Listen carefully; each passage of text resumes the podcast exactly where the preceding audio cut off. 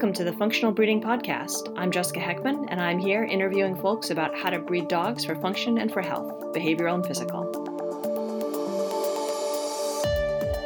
This podcast is brought to you by the Functional Dog Collaborative, an organization founded to support the ethical breeding of healthy, behaviorally sound dogs. The FDC's goals include providing educational, social, and technical resources to breeders of both purebred and mixed breed dogs. You can find out more at functionalbreeding.org or at the Functional Breeding Facebook group, which is a friendly and inclusive community. I hope you have fun and learn something.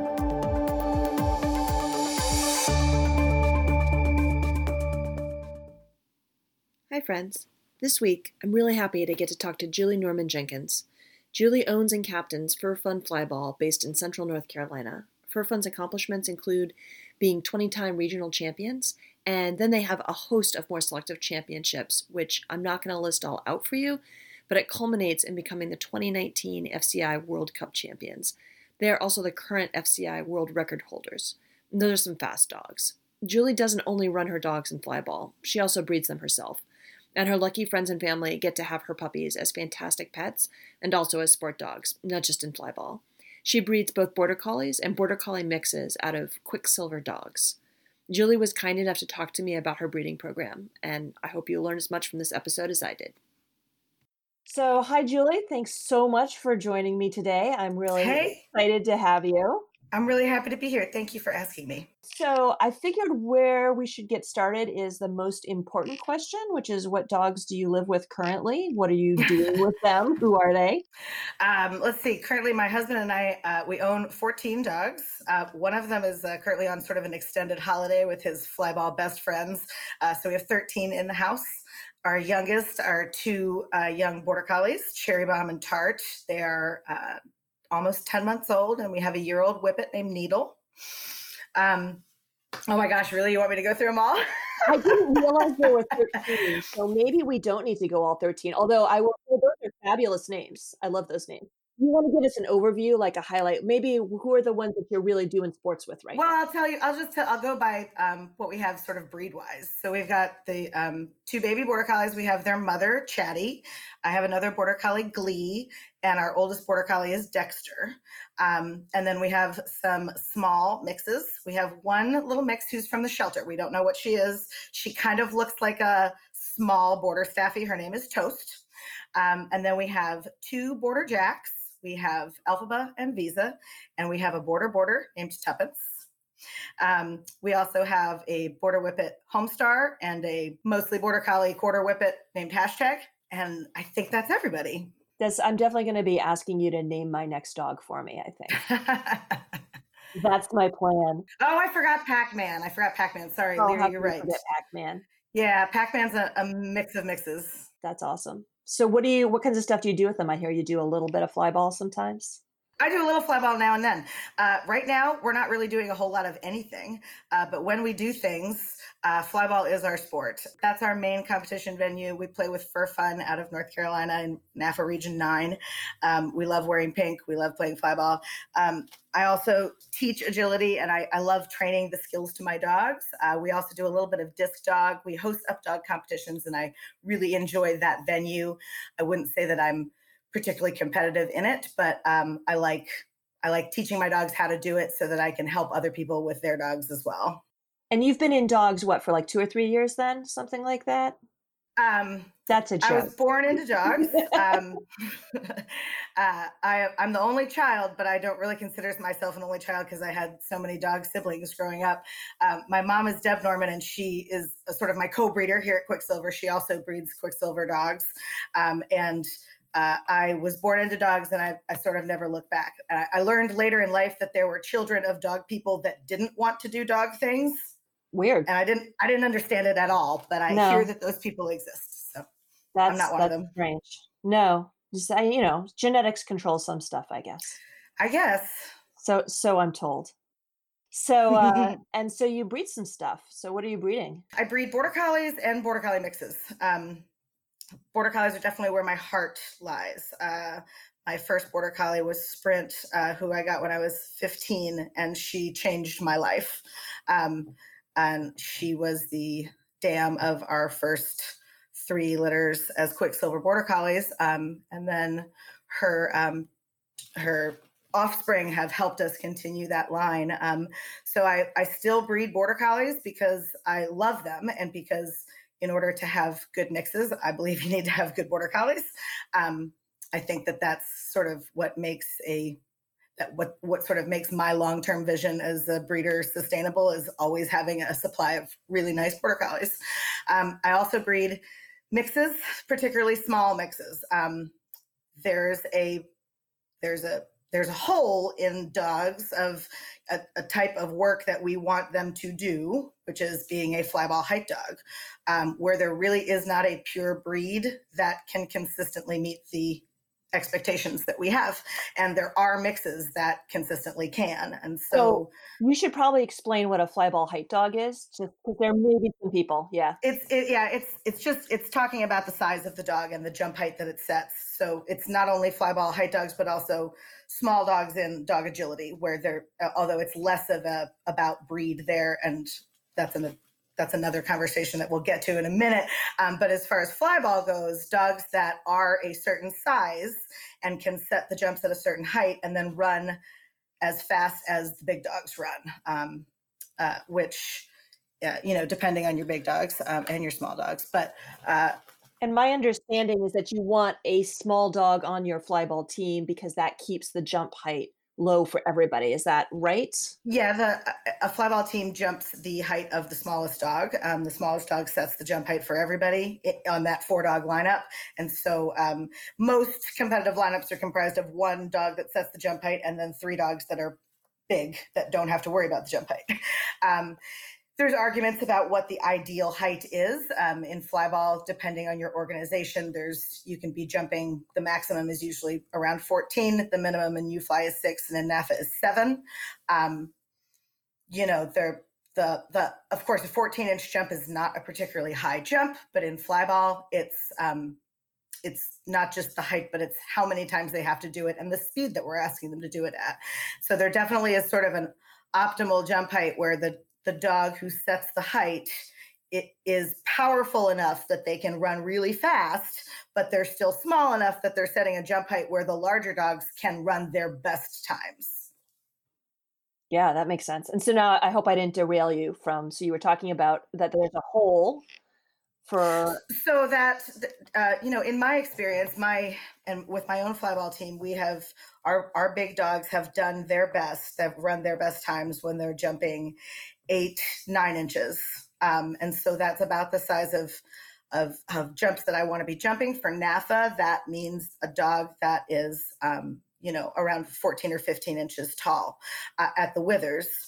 Um, when we look at, and we're looking for a dog that can be able to run under four seconds, complete the flyball course in under four seconds. To me, that's a competitive height dog. If I can have a dog that can jump eight or nine and run under four, I'm pretty thrilled about that. Um, and there are some purebred, you know, there are some individual purebred dogs that can do that, but they are exceptional members of that breed. Um, and so you may be able to find a Jack Russell, a Staffy. Um, uh, I'm blanking right now. Um, what else would we find that's little runs I that fast? In agility, we have Papillons. I don't know. We do. They're not that fast in flyball. They don't quite um, have the power, and that's why the agility conversation is a little different. Um, Shelties and Papillons and and um, you know your traditional fast agility dogs. Um, in agility, there's a lot more variable. There's you know each course is different. The path that dogs take can be different. In flyball, it's really the same, and so it comes down to a much tighter margin of speed. It's really hundredths that we're looking at um, in a difference of speed, um, and uh, the traditionally um, dominant small agility dogs, Papillons, Shelties, especially, just don't seem to have the um, the power to to run quite that fast in flyball, as at least quite as fast as a small mix can run. That's interesting. I always wondered why so many of the sport mixes out there seem to be everyone really seems to aim for flyball for them. You mean that's where they're getting the that's where they're getting their dogs, or that's what they're doing with them? Is that what that's what they're doing with them? It seems that mm. almost all of them do flyball, and it just it feels like such a yeah. big part of the sport mix community. Not the whole thing, it definitely is, but yeah. Well, and also because in the quest to breed this small dog, not all of them end up small. And so, you, so you, there's, but those dogs that are not necessarily height dogs are still really good flyball dogs. Um, they still have the temperament and the genetics and the build to be great flyball dogs. And so, um, they, you know, there's a place for them, even if they're not height dogs. They're still competitive sport dogs that are great companions. So, um, so you know, it's not just the little ones that are valuable or that you see. Yeah. Well, that's lucky. Oh, lucky. I mean, you make your own luck, right? I think it's by design. Fair enough. So, what are those other characteristics that are good for these dogs, like that you're aiming for when you're when you're figuring out a new breeding? Uh, well, in my own breeding program, I, I can't. I mean, I I'm breeding for myself. That's why I breed dogs. I breed dogs because I have dogs that I freaking love. I have, you know, there's other dogs out there in the world that I love, and I'm like, you know, if I put that one with this one, that's really what it boils down to. Is I want dogs for me. Um, I have a circle of friends and family who I love very much, and they can have some of them too. Um, uh, and that's that's pretty much who I'm breeding for. So I am breeding for flyball, but I'm also I don't think that the traits that I'm breeding for are exclusive to flyball. And so I have bred dogs that are I'm bred a the first mixed breed to be a two-time national agility champion in AKC, um, Little Sunday with Angie Benequisto. And so she certainly is not a flyball dog, but she's pretty amazing at what she does, which is agility. Um, so the, the traits that we're looking for are the same sort of no matter what the sport is.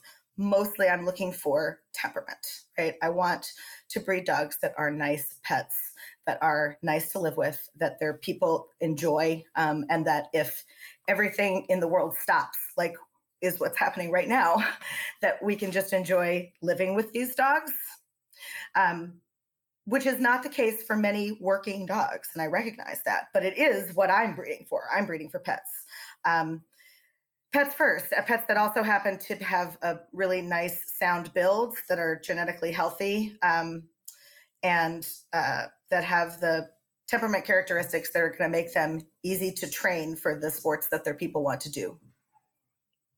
Yeah, that makes a lot of sense. It's um definitely an issue I think in the sports world of people not recognizing that it's you're going to have to live with the dog and people looking First for and forever. The sports right. are so much like the sports are so much what we think about, but in terms of the time that we actually spend, the sports are not very much of the life that you have with your dog. And so having a dog with a nice temperament that you love and appreciate and you like to spend time with them is the most important thing.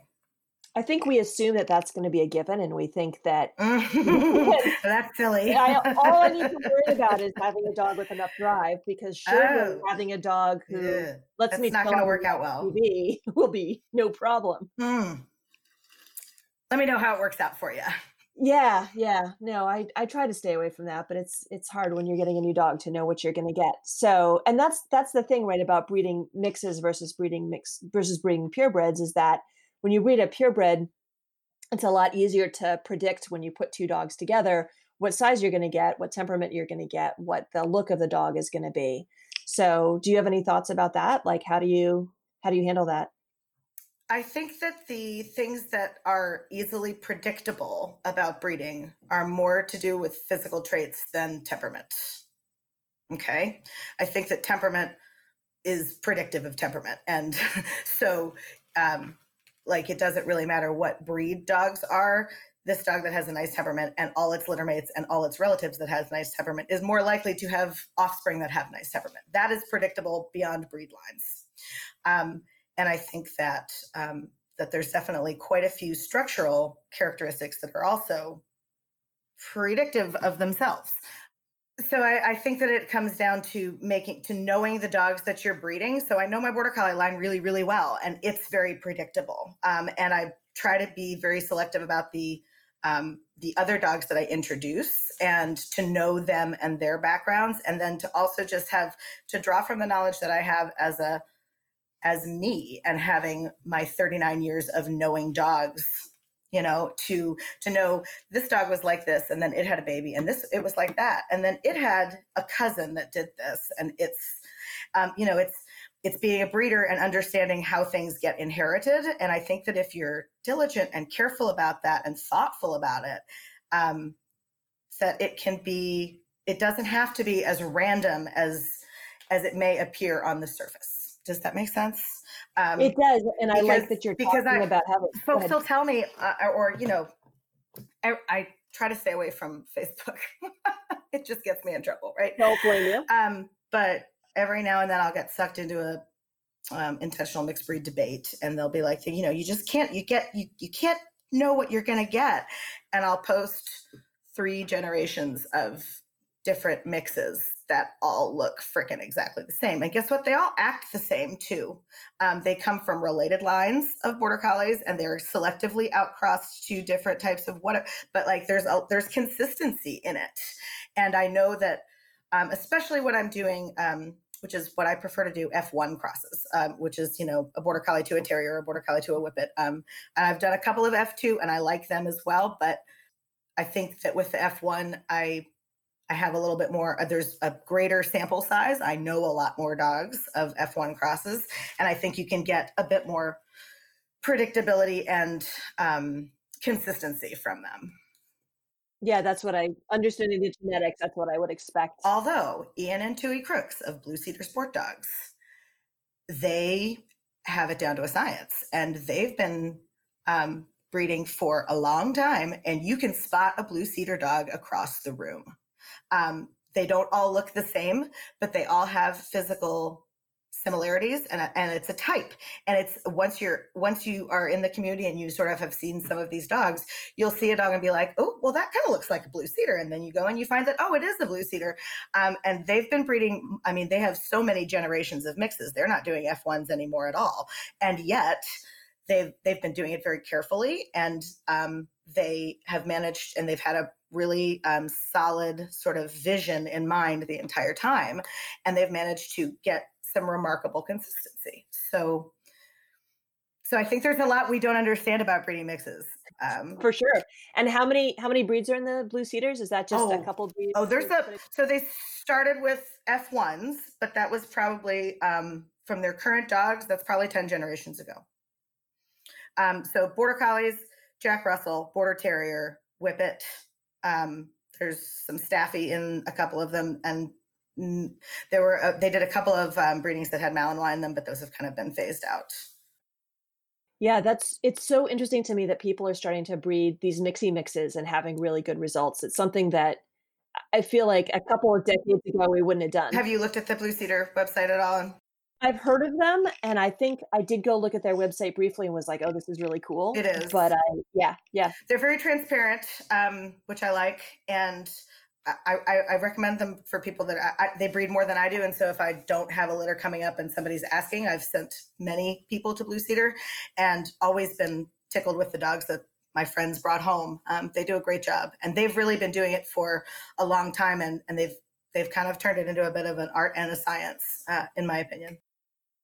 Yeah, it's so well. So, and what are the some of the challenges that you encounter as you try to do some similar stuff? Well, I've been lucky enough with my own dogs and with the breedings I've been able to do to have some um, pretty extraordinary stud dogs that I was able to use um, as far as breeding mixes. Uh, the first litter of mixed breeds we bred, actually, the stud dog was a, a Jack Russell owned by Ian and Tui Crooks in Blue Cedar. Um, his name was Tex. I chose him because a teammate of mine had a border jack offspring from him. I was like, well, here's a nice Jack Russell. I've got a border collie. I really want to make border jacks. Um, I shipped, I, I shipped, I shipped my dog Bada Bing to them. Um, she came home and had five amazing border jack puppies in 2008. Um, and I think that the real challenge with breeding F1 mixes, at least, is finding great non border collie studs.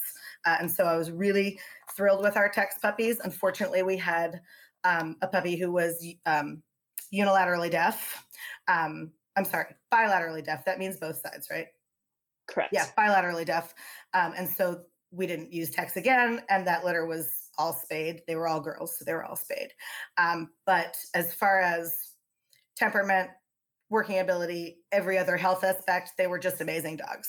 Um, and then I was lucky enough to have access to Topper, Gail Mirabella's rat terrier. Um, Gail and I, Gail is a frisbee person um, from back in the day. Uh, that we were we were really good friends when I lived in Pennsylvania. She lived in Connecticut, um, and she had this great little rat terrier. She she wasn't a terrier person. She had Aussies and border collies, and she got this little dog, and he was just amazing. His name is Topper the Showstopper. Um, and Gail performed in Ringling Brothers with him and traveled all over the world. And he's just this cool little dog. And she approached me and said, I want to breed Topper to a border collie. And I was like, border collie and rat terrier? Who would do that? Um, I did. And I was like, I mean, I don't know, Gail. Are you really? Uh, uh, okay. So, so we did. And um, those dogs were incredible. And uh, I was lucky enough to then I bred Topper to Bada Bing, and then I was um, I bred him to Bada Bing's daughter Glee twice, and the Topper puppies were just amazing. Um, and so finding a uh, a purebred terrier that has all the traits that I want and is owned by somebody that's willing to do a mixed breed breeding is definitely the biggest challenge um, because um, most people still have a very negative feeling about it. Yeah, that's one of the things I'm hoping that the functional breeding group can try to address, putting people together to to make some of these pairings. It's so frustrating, not just for sport mixed breeders, but for all kinds of stuff. That, you know, there's outcross for health and stuff sure. like that. That it's so frustrating that people aren't willing to to contribute. And I, I understand it from their perspective. I think that it is about education and about communication and, and teaching people that those of us that are doing these breedings are doing it thoughtfully and we're using best breeding practices and our homes are screened and we're providing support for life and we we do all the things that they do. We're just breeding mixes. Right. Well, so why don't you talk a little bit about some of that stuff that you do? So if you're putting together a breeding, what are the steps for you? Um, I don't really understand the question. Yeah, well, all the stuff that you mentioned. So, um, health screening. Oh, okay. Uh, so, any dog that I intend to breed, I'm gonna um, do OFA hips and shoulders and um, elbows. Um, I haven't done any shoulders yet. I only learned that that was a thing recently. I didn't know that OFA did shoulders, but I, I now will be doing those as well. Um, and I do a, an OFA eye exam yearly for any dogs that are going to be bred, and I'm going to do a genetic panel um, screening for. Um, you know, be either being infected or being a carrier for for all the diseases that are prevalent in that breed. Um, and then I'm also going to I'm also going to BAER test to make sure that my breeding stock can hear.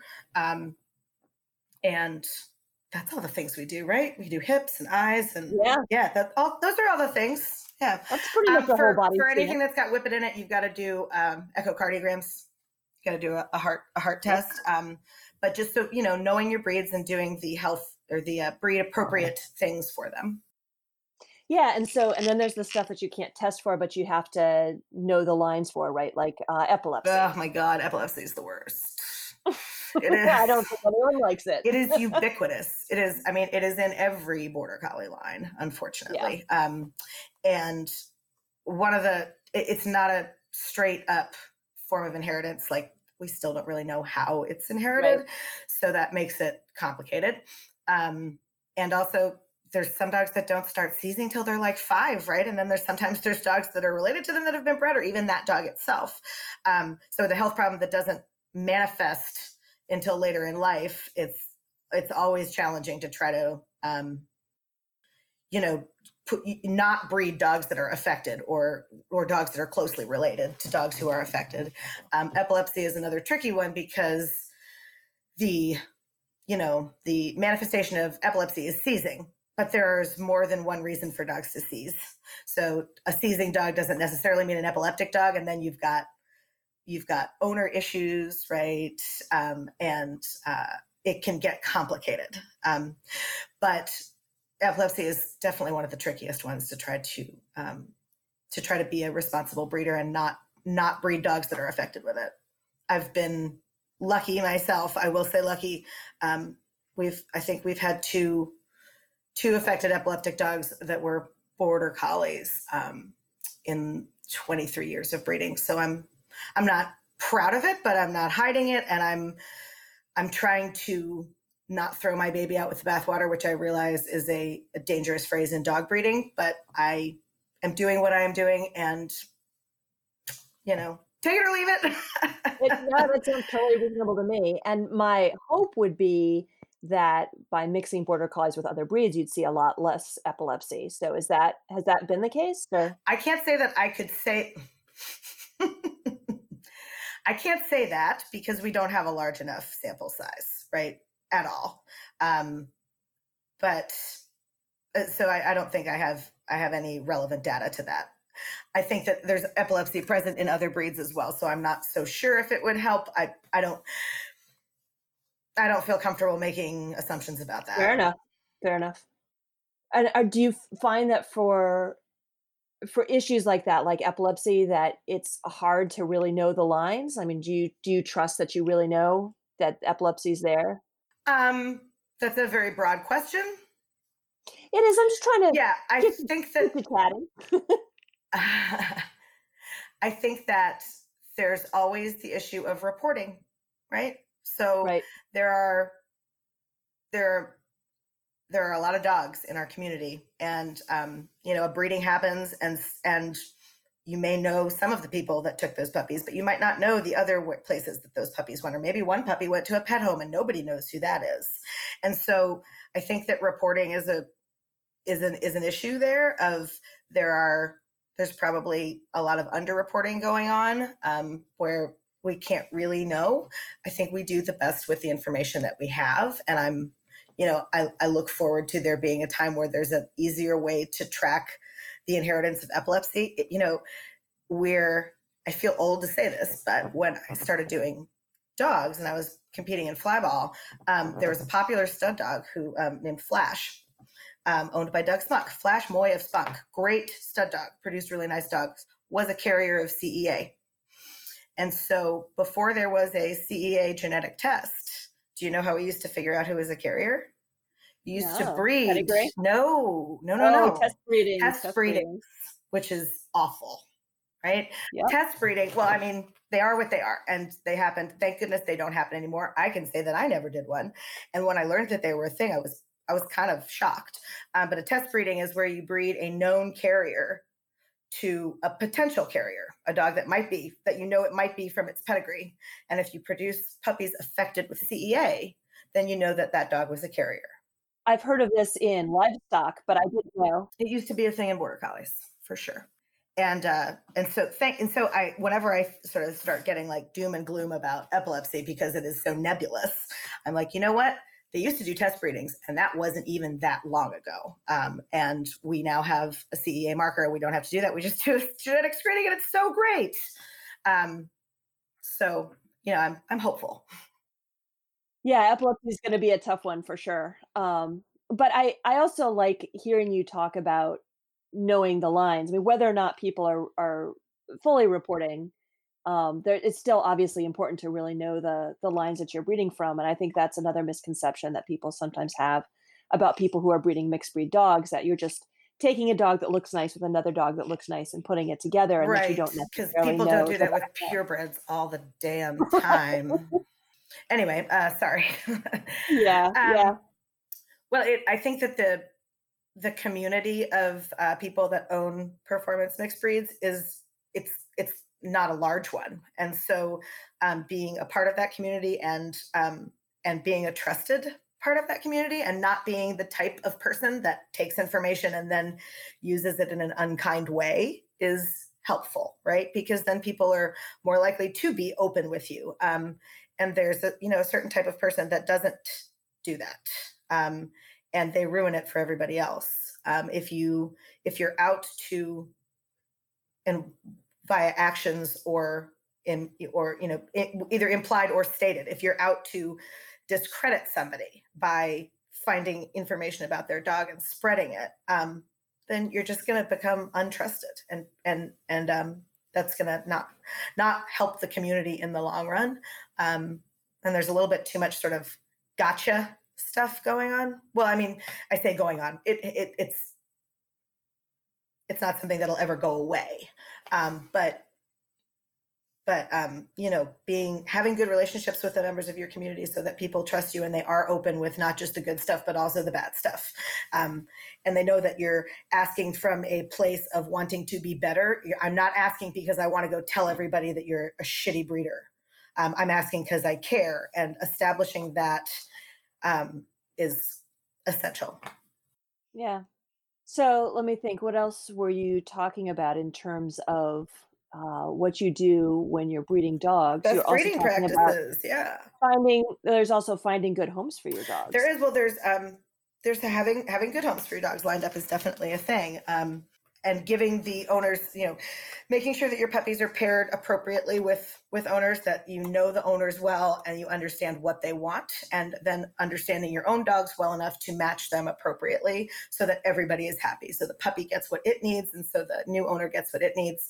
Um, really establishing a very personal relationship with all my puppy buyers. Um, uh, and and being an open book um, to them and um, always having an open door to um, to if they're having an issue and they can't keep their puppy anymore or not that that happens but you know best best breeding practices include taking your dogs back um, having lifelong health guarantees having support for the for the life of the dog and beyond um, and one of the things that i'm happiest about is that i my dogs I have multi generations of dogs in in the same household. Like the, the, people that have gotten my my dogs come back to me for their next dog, and and that allows us to really have an even deeper relationship. And to me, that's that's a really big part of why I breed. Um, and so, selecting good homes um, and having those homes in place um, before I, have never had leftover puppies. I just don't have them. Like I have more the homes than I expect to have puppies.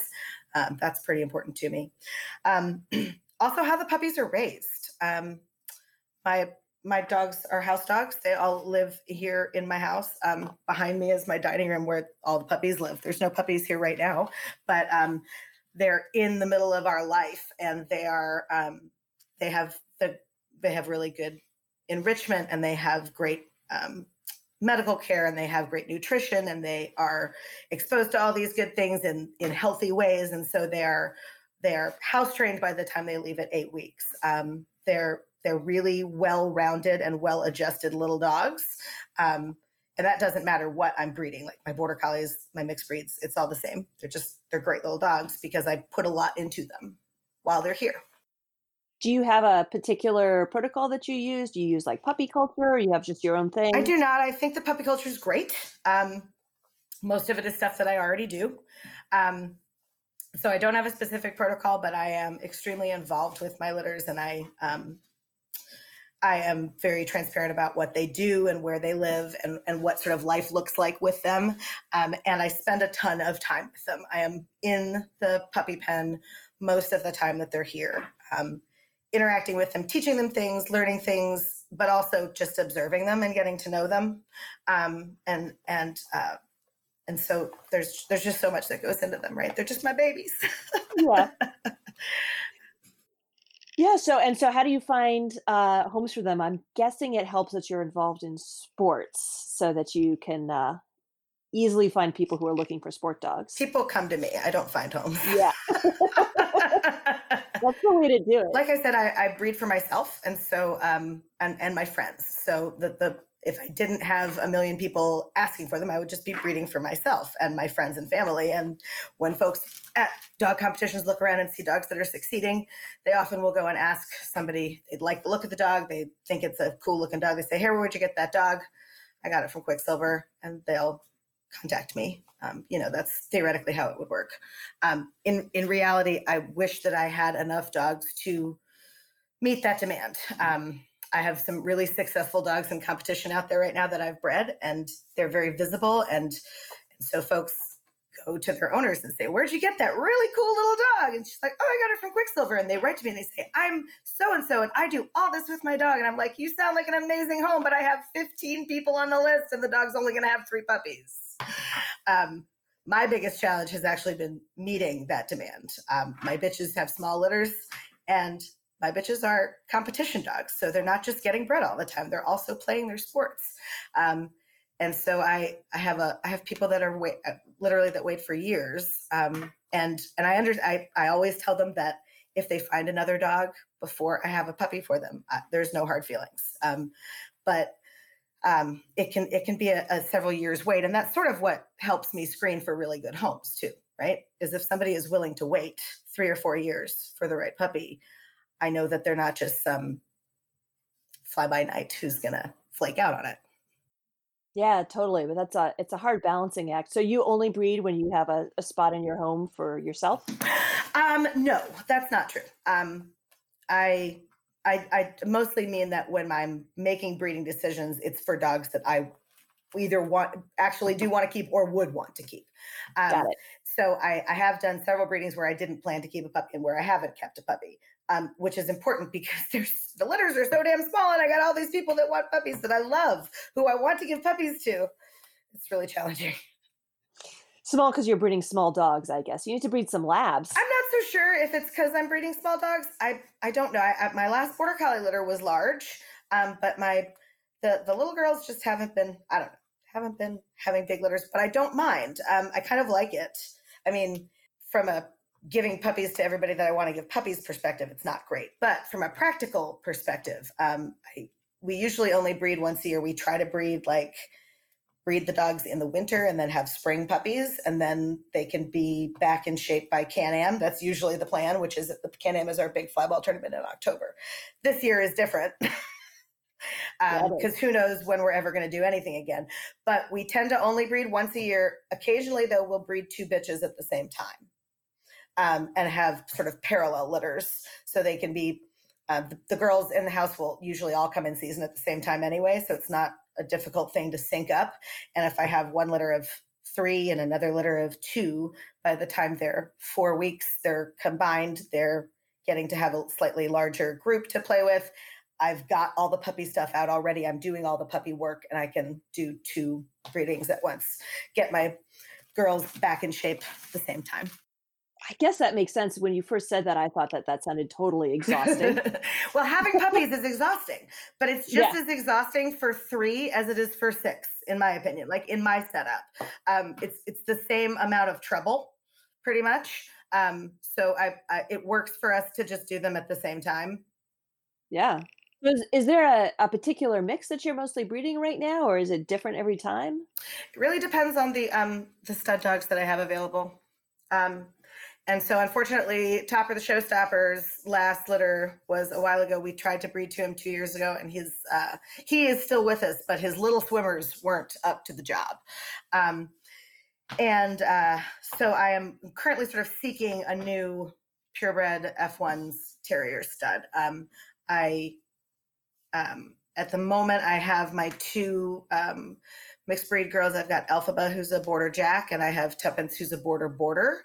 I plan on breeding both of them uh, in the next six months, probably to another mix, each of them, um, because that's what's available that I think is going to make the best puppies. Um, so I'm doing an F2 combos with um, with one of them, and then Elphaba to a multi mix, and sort of see what we get.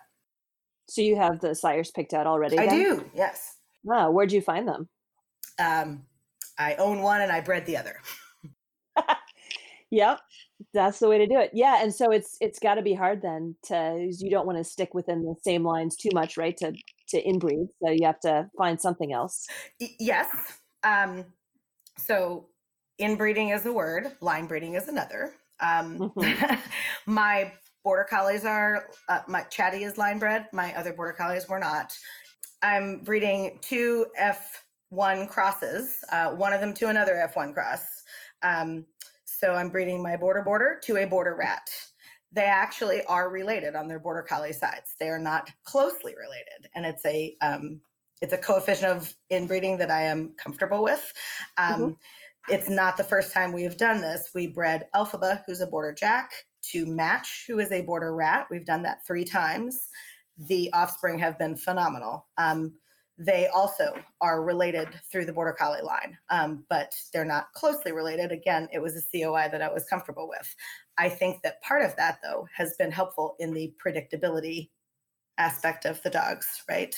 Um, so uh, I am hoping that the border jack border rat, what I got from that. I've done that three times. I'm pretty comfortable with the I'm very comfortable with the offspring that we got. I love them, and I'm pretty comfortable being um, confident about what I can expect from a similar cross. So I've got a my border border who's related to the border jack. I'm going to breed her to the same stud, the border rat. So it's another F1 to F1 cross um, with similar components. The only difference being the terrier. Well, it's the, the border collies are different too, but it's the same line of border collies. It was a border terrier rather than a Jack Russell terrier. Um, so I'm I'm excited to sort of try doing similar breedings with relatives, right? Um, it's one of the things mm-hmm. that I've been impressed with Blue Cedar is that they they keep multiple dogs from litters and multiple dogs in each generation, and then they have different options of combining them in different ways. Um, and you know, I, I know all breeders do that, but they've the one they're the ones that have done it as mixed breeders, um, and uh, I'm I'm excited to see what we get. Yeah, and so that's I think that's the really big trade-off is predictability versus genetic diversity, right? Right. That's where it comes down to is that if you have more predictability, you're going to have less diversity. Yes. Which is true of what no matter what you're breeding. Right, exactly. Breeding Pekingese exactly. for the show ring or lurchers to catch rabbits. It doesn't. It's the same. Exactly. And I feel like in the purebred world, we have sort of one way of going about that. And I feel like there's not a script written yet like that for the mixed breed world. So I feel like it'd be really valuable if you could talk a little bit about how you balance those two things. Yeah. This may be a question no one has asked you before, so you, but we can feel through it together. Hmm. Okay. Um, the short answer is carefully. That's yeah. how you do it. Is carefully. Um, yeah, it's scary. So, what are some of the things you're scared of? Well, so I learned about breeding from um, a couple of different people, but um, one of my greater influences was um, some breeders of Belgian Shepherds, um, specifically the kennel Bois du Taux in France. And um, when I was little, I got to go on a trip with some Belgian friends, um, Belgian Shepherd friends, not friends from Belgium. We went to France. We we went to the French specialty. We went to a couple of breeders and um, listening to the breeders talk about what they were doing and why, and and um, was really really interesting, and I think influenced me a lot. Um, and that's obviously for doing for breeding something that's a very different end product than what I'm breeding now, but it's still the same rules of genetics still still follow through, right? And one of the things that was important to me when I learned was about phenotype and genotype, right, which are what is actually expressed versus what is is genetic and what's carried, um, and the differences between those. Um, and then also the you know talking about line breeding and um, versus inbreeding because th- that really means the same thing, um, but but they're used in different ways, uh, and that when you breed dogs that are related, that's when you get that's when you really get consistency. And that is a thing that is very much a purebred dog thing. um, you know, I've been I've been shocked sometimes when I when I speak to um, breeders of other breeds at how tight a line breeding they will do. Um, mother to father. I mean, um, you know, daughter to father. Um, I'm like, what? What? uh, and so it's kind of shocking when you realize how much it is done already um, and and that that really has a lot to do with creating breeds and having this predictability um, but that recognizing that when you line breed you are intensifying and you're doubling up on everything and that can mean it's great if there's nothing wrong with the dog. If all you're doubling up on is amazing traits, then it's freaking great. And that's the that's the allure. Because when you i mean when everything is firing right it's great to have a line bred dog that has all these amazing traits that will produce all these amazing traits. Um, but you get the bad stuff multiplied too. And so you know if you've got um, you know copies of, of genes that are defective now you have two copies of them and now you can't get rid of it. Um, and uh, if you are line breeding and you don't know about something that's there you can easily have your entire line become you know, irrelevant um, in the blink of an eye. If a problem comes up and everything you own is related to that dog, then you need to start from scratch. That's scary. Genetic diversity is where it's at for health. Mm-hmm. so recognizing that you're going to magnify everything about that dog is key and and so if you if you know as much as possible about what that dog is both phenotypically and genotypically if you know if you have as much data as you can have um, then you know what you're going to be doubling up on um, and if and if there's nothing bad there then it's not occasionally bad to double up on something um, i'm not saying that i'm breeding mothers to um, sons but I, I might breed a cousin might do it a couple of times So it sounds like that's turned out well for you. I mean, it has so far. I, I with this next um, generation of dogs, I'll you know each each time I do a line breeding, I want to make sure that tho- those offspring are not line bred, right? That those offspring, if they're bred, they're outcrossed. Um, but I think that it is something that can be carefully carefully executed well. Yeah, and I think that makes a lot of sense. The the alternative. Yeah. So remind me, the next two breedings that you're talking about doing are actually going to be F2s. Um, we're going to be breeding Elphaba to Pac-Man and uh, Tuppence to Match. So what kinds of dogs are you hoping to get out of there? And I'm hoping to get dogs who are who are small, so under 16 inches at the withers. Um, I want dogs that have wonderful temperaments, that are not fearful, that are not aggressive, get along with other dogs, they're sociable with people, um, and that are have the characteristics that make them easy to train. Yeah, and so we've talked a lot about physical health, but behavioral health is super important too, It right? Some people it's more important. So how have you And felt it's about impossible to test for. I'm going to send off my temperament screening, see what kind of temperament my dog has. yeah, that'd be nice, right? So, um, so tell me about what kinds of puppies you get. Like, do you have any stories, or what do you hear back from your puppy owners, or you own a bunch of them? So, Uh, are their personalities similar to each other? Are oh my they- God, yes.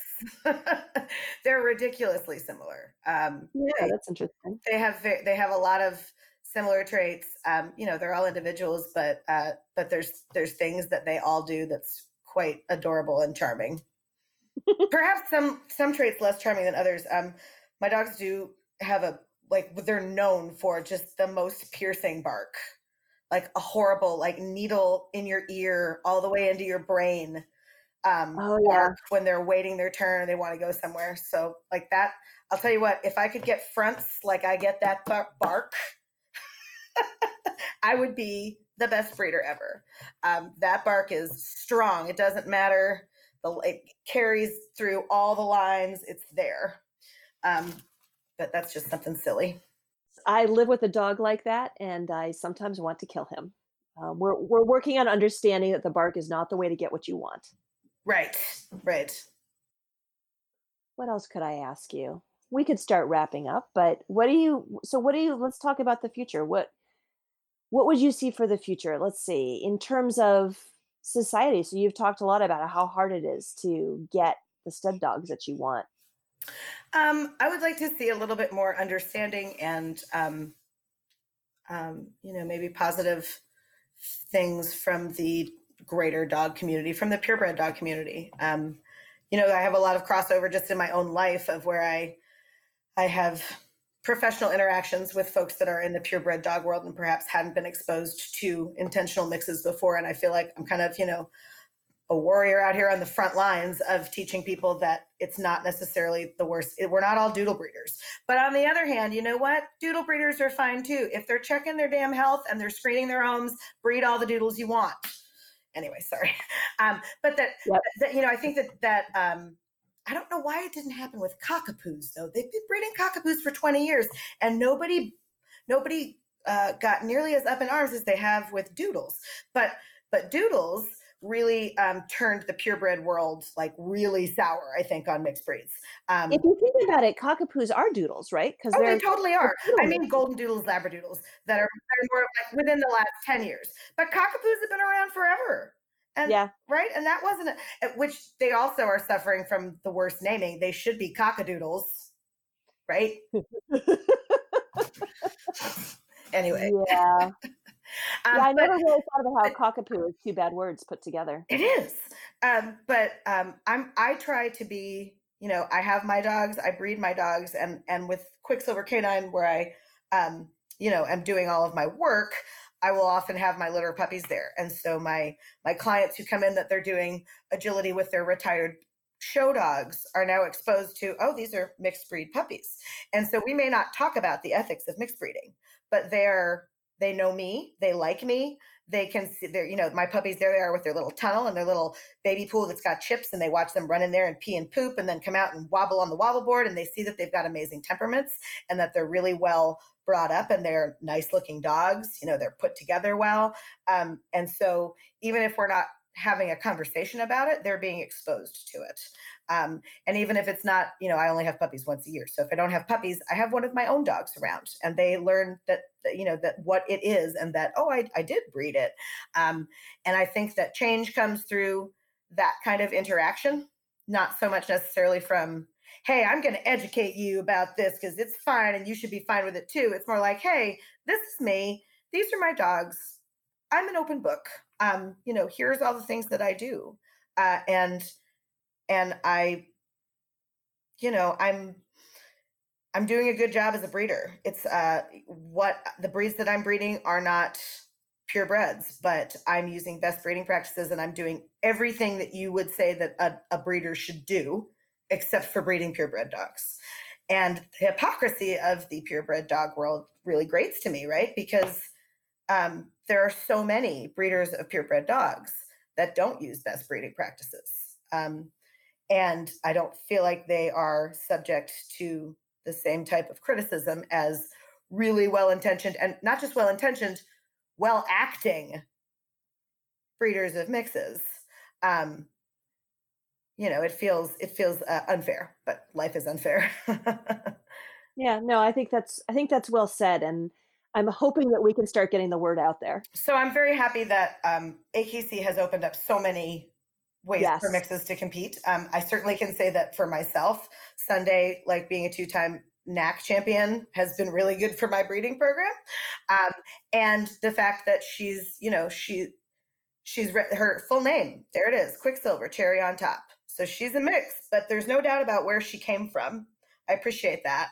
Um, and I think that having more well-bred mixes in the dog community and them being good dogs uh, is helpful, um, but also to try to get more um, more breeders out there doing things with their dogs as well, and so that they can be part of the conversation and instead of just the owner of the dog who's out there with their one dog like hey i'm, I'm the breed come talk to me if you have questions or if you want to know something. Um, most people won't because they're not brave enough. Um, but just being exposed to to good stuff is good for them. And if they don't have too many negative interactions, maybe they will stop being scared and they might be willing to interact and they might have a positive interaction. I like it. There's one thing that we didn't talk about. Do you mind if I? Yeah, if we, I can, we can circle back. Sure. So I think that it's um, I think it's interesting to also think about and maybe talk about uh, the side of breeding mixed breeds that's more for that we we say function, but it's for sports. That's a hobby. That's not actual work. There are mixed breeds being bred for real work, like stuff that has to get done, um, which I think is really fascinating. Um, and um, there's definitely plenty of mixing breeds that goes on for like livestock guardian dogs, um, uh, herding dogs as well. Um, not necessarily on this coast, but on the west coast, you know, the McNab breed was pretty much created by mixing cattle dogs and border collies and Aussies, and um, I think that farmers and people who use or uh, people who use dogs as part of their livelihood have been mixing breeds for a lot longer than most of us know um, because it was for function. Probably also people that do terrier stuff, right? Um, to get dogs that that did the job that they wanted done. Um, and uh, I, I recently found out about um, somebody who breeds dogs that are um, border collies to greyhounds and borzoi, and they hunt wolves in the western United, like on ranches, um, which I think is fascinating. Um, and and somebody who has like a you know 20 year breeding program of breeding this type of dog, this type of lurcher um, that's big enough and strong enough and has the right type of coat and has the right stamina and can hunt you know in a pack or you know can do the job that they need done in this specific environment um, and how adding different breeds and, and doing different things with a, a breed a mixed breeding program has created a dog that's perfect for that job um, for which there is not a purebred sighthound that does it um, and and i mean that's not just me saying it that's the people that are doing the job right? Like if there was a purebred dog that did it they'd they'd get it um, it's not like it's a mixed breed agenda. They're literally breeding for function. Um, and so I think that's really interesting that that it's a it's it's long been a thing that people that that needed their dogs to live have done right? Mixing breeds. I mean um, for hundreds of years people bred lurchers to poach the, their their game that they ate. Um, that's a border collie to a sighthound well actually it's a sighthound to a non-sighthound but in england it's a border collie for sure.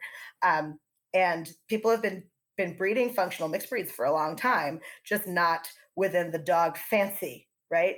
Which is a, a privileged place where those of us those of us live that can just do fun things with our dogs, right? Right. We like to think that we are all of dog culture, but there's so much going on out there. So much more. We also like to call our dogs working dogs. They're they're not they're playing. I mean, yeah, I take it really seriously. And I'm like, yeah, we're gonna go to work. My dog's a working dog, but it's not a working. It's not doing a job that's essential. it's playing he's not earning money for you. No, he's not earning money for you, and it's not helping anybody's. Yeah, it's not helping anybody's livelihood. It's not doing an actual necessary job. It's not keeping your livestock safe. It's not whatever. But um, but I, I was I was speaking to somebody who is a, a sighthound person who was telling me about this breeding program um, for the um, ranchers in, in Western US and Canada. And I was like, that is absolutely fascinating. And I bet that many people that are in the mixed breed discussion don't know about that kind of thing. So I think it would be really interesting to try to do to try to reach out to that sort of arm, you know, to to make functional breeding not just about hobby dogs.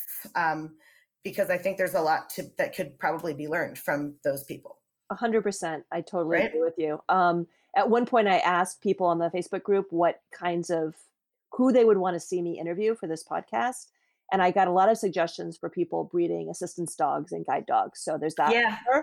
Um, right now, there's some work, right? Right, right. difficult, difficult work. uh, but those, that's a great idea, and I didn't actually know about those people breeding lurchers. So that would be fascinating. Yeah, so if someone wants to come talk to you, where would they where would they get in touch with you? Um, our website is Quicksilver Dogs. I'm on Facebook, Julie Jenkins. Um, you can also Quicksilver Dogs is a Facebook thing that you can message. Um, I'm not great at communicating. I'll admit it.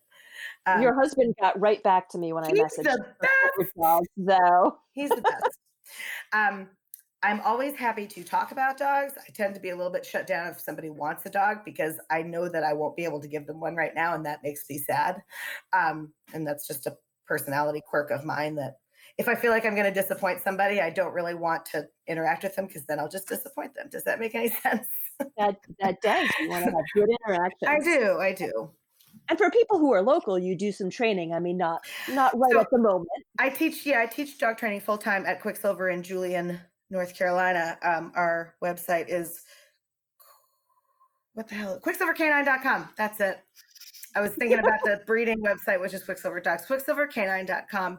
I teach flyball, agility, disc dog, um, and a little bit of everything. Um, I, I, I'd say flyball puppy foundation is probably what what is most popular right now. A little bit of everything and I'm told a lot of people are getting puppies in the time of COVID. So hmm, yes, maybe busy. Well, I hope so. I hope that we get to do things again. I, I'm, um, you know, the world is changing, and I think that the whole dog sport landscape is going to change, just like everything. It'll be very interesting to see sort of where we end up.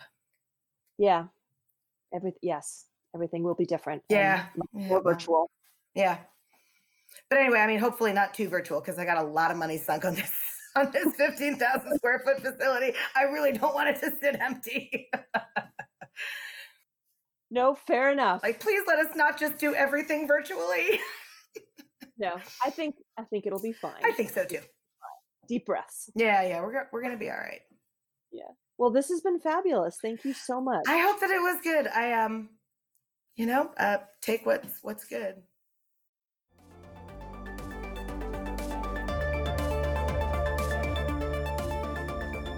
Thanks so much for listening.